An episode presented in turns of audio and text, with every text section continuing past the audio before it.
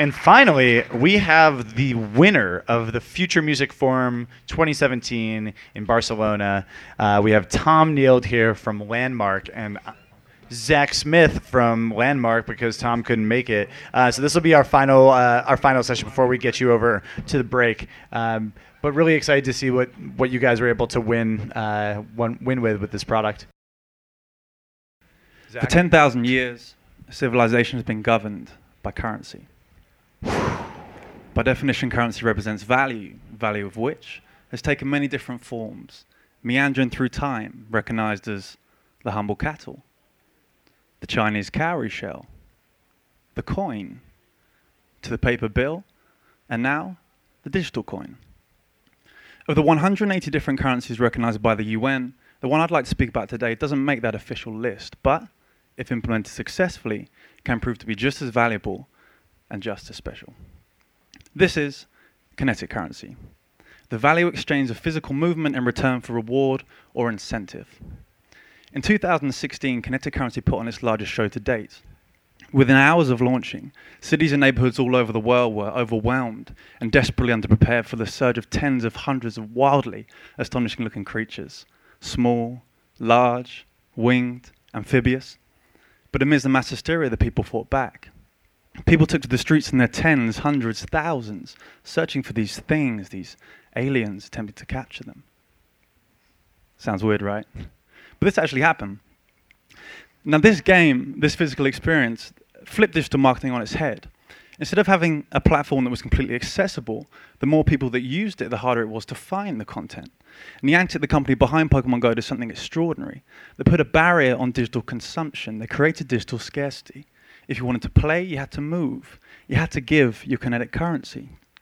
And the people deemed this a worthy exchange, which left Niantic with $1.2 billion in revenue.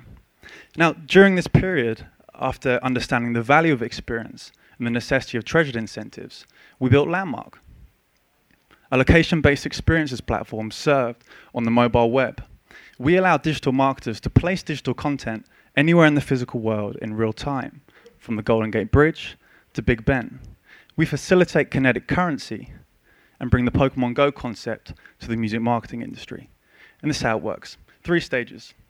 Step number one, we have the engagement, the initial contact point. A URL is distributed usually on social media, which once a user taps it, takes them straight into the experience. This is the advantage of existing on mobile web. We don't force users to download an application, only slows down the experience and creates a barrier to entry. Number two, the journey. Once a user's in the, the, experience, they can see the location and the location of the content pieces. The content locations we call hotspots. And lastly, the reward, the reason to leave the house, the reason to move.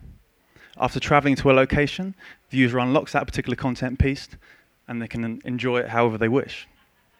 And this digital content could be anything that your heart desires, but this is where the true artist to fan connection takes place, so you have to get it right. Since launching in December 2016, we've had an array of clients who have recognized our platform as a blank canvas for creativity. And what's more, is that no two campaigns look the same.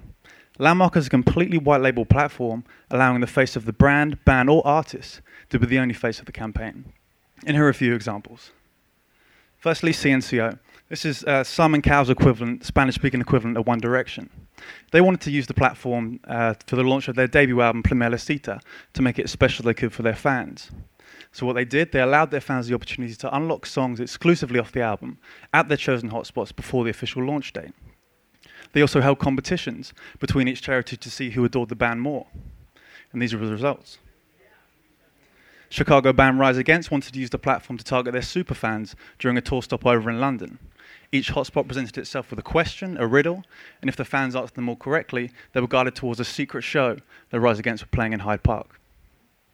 And lastly, for the Colombian superstar Shakira, we powered 920 hotspots in 99 different countries around the world for the launch of her album El Dorado. Over a two week period, the content changed from handwritten lyrics to behind the scenes content to song previews. One fan even drove an entire hour to reach a hotspot. On the very last day of the campaign, fans were steered towards the golden hotspot, which once they arrived, saw Shakira herself perform an intimate show in Washington Square Park, New York. Thank you very much for your time. That was pretty good. if this whole landmark thing doesn't work out, you could probably just sell your service making other people's demos and presentations. Um, what I think is really cool about this is that when you get people out of the house and you create these physical experiences, they end up posting about them on social media. They bring their fr- friends along, and they actually invite strangers into it because people are like, "What are you doing here? Like, what? Why do you look so intent on being in this exact location?" You saw that with Pokemon Go. Like, when a dozen people are all pointing their phone in the air, someone's going to ask, "What are you doing?" and they're going to tell you to download the app. Um, so, any questions from the audience about Landmark? At what scale of the uh, of artists is this most valuable? Good question. Um, so th- th- this platform isn't it isn't for breaking artists. The the necessity before we start is you have to have already engaged engaged fan base, um, and we, we've seen that a lot. I mean, Shakira fans love Shakira, Rise Against fans love Rise Against, but you need to have that initial audience in order to make it the best experience for them and for you, because you have they have to want to leave the house. And if they don't know about you or you've only got a few, it's going to be a bit more difficult to do so. Very cool. We'll take one last question before we close it up. So just uh, great stuff. Just curious how difficult uh, it is to actually create a campaign. Also, like if you give, if you could give, let's say, average cost that uh, um, one of the artists had to pay, or how long it took, or some some metrics just to gauge how difficult it is to create a campaign in your platform. Sure thing. Um, so th- at the moment, our lead times are looking about a month. Um, the basic campaigns start about ten thousand dollars, and that's just the standard feature set. Obviously, uh, the more features you want, the more expensive it will be. So we can pull in APIs, the weather, time of day. It could be Uber's on surge pricing, anything you can think of to change the content. Um, what we're developing now, so we're in our second round of seed investment. We're coming up to uh, the end of this year.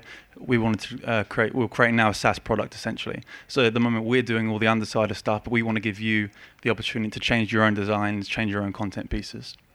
But uh, that, I've answered the question. Awesome. All right, let's give it up for Landmark. Thank you.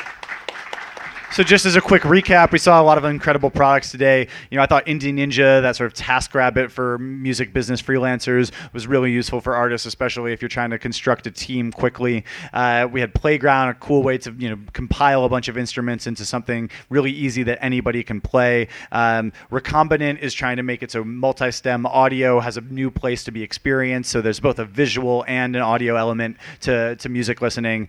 Um, THX is doing not just music movie theater but they're also uh, getting into homes with their home certification, and they're getting their chips into all sorts of new mobile devices. So look out for that certification uh, or those chips if you want to have the best sound. Uh, Lyric Financial is helping artists get early uh, early advances uh, on their publishing and their songwriting credit and the, the money they're going to be earning. And here we had this incredible product which is going to get people off the couch and you know back with their headphones on but out of the house searching for that new content and you know finding a real way to take the biggest fans and give them something special to experience. So thank you to all the people who presented. Thank you for all you for watching and thank you to sf music tech. I'm josh Constine from techcrunch. Cheers